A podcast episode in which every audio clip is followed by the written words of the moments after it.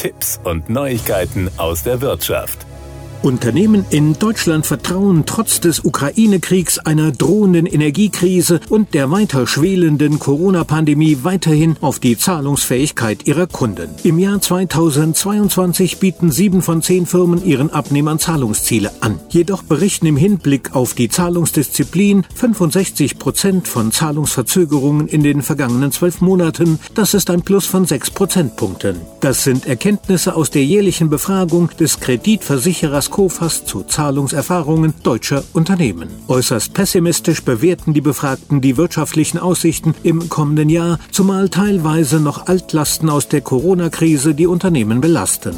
Von den befragten Unternehmen haben 71 Prozent ihren Kunden in den vergangenen zwölf Monaten Zahlungsziele eingeräumt. Zum gleichen Zeitpunkt des Vorjahres waren es noch 74 Prozent. Hauptverantwortlich für diese Entwicklung sind Unternehmen, die überwiegend in Deutschland tätig sind. Von diesen bieten nur noch 68 Prozent Zahlungsziele an, während es bei exportorientierten Firmen ganze 81 Prozent sind. Eine Erklärung für dieses Phänomen könnten die längeren Lieferzeiten ins Ausland sein. Man möchte ausschließen, ausschließen, dass die Rechnung den Kunden schneller erreicht als die Ware, sagt man bei Kofas. Im Vergleich zum Vorjahr ist die Anspannung leicht gestiegen. Die Unternehmen bleiben wachsam und versuchen nach wie vor, möglichst früh an ihr Geld zu kommen. Indiz dafür bleiben die kurzen Zahlungsfristen, die weiterhin die deutsche Unternehmenslandschaft dominieren. 90 Prozent fordern ihr Geld im Jahr 2022 innerhalb von 60 Tagen. Die durchschnittliche Lieferantenkreditlaufzeit beträgt wie bereits im Vorjahr 33 Tage. Zum Vergleich,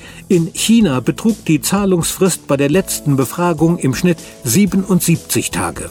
Um jeweils sechs Tage wurden die Zahlungsfristen im Groß- und Einzelhandel sowie im Papier- und Verpackungssektor im Vergleich zum Vorjahr verkürzt. Gerade die Papier- und Verpackungsindustrie hat als ohnehin energieintensive Branche auch mit gestiegenen Rohstoffpreisen beispielsweise für Holz, Kartonagen oder Altpapier zu kämpfen, wie die Insolvenz des Toilettenpapierherstellers Hakle verdeutlicht. Hier möchte man jetzt offenbar die eigene Liquidität früher sicherstellen. Deutlich mehr Zeit zur Begleichung von Rechnungen haben 2022 die Kunden im Bereich Agrar und Lebensmittel. Hier verlängerte sich die Zahlungsfrist um mehr als eine Woche auf 36,2 Tage.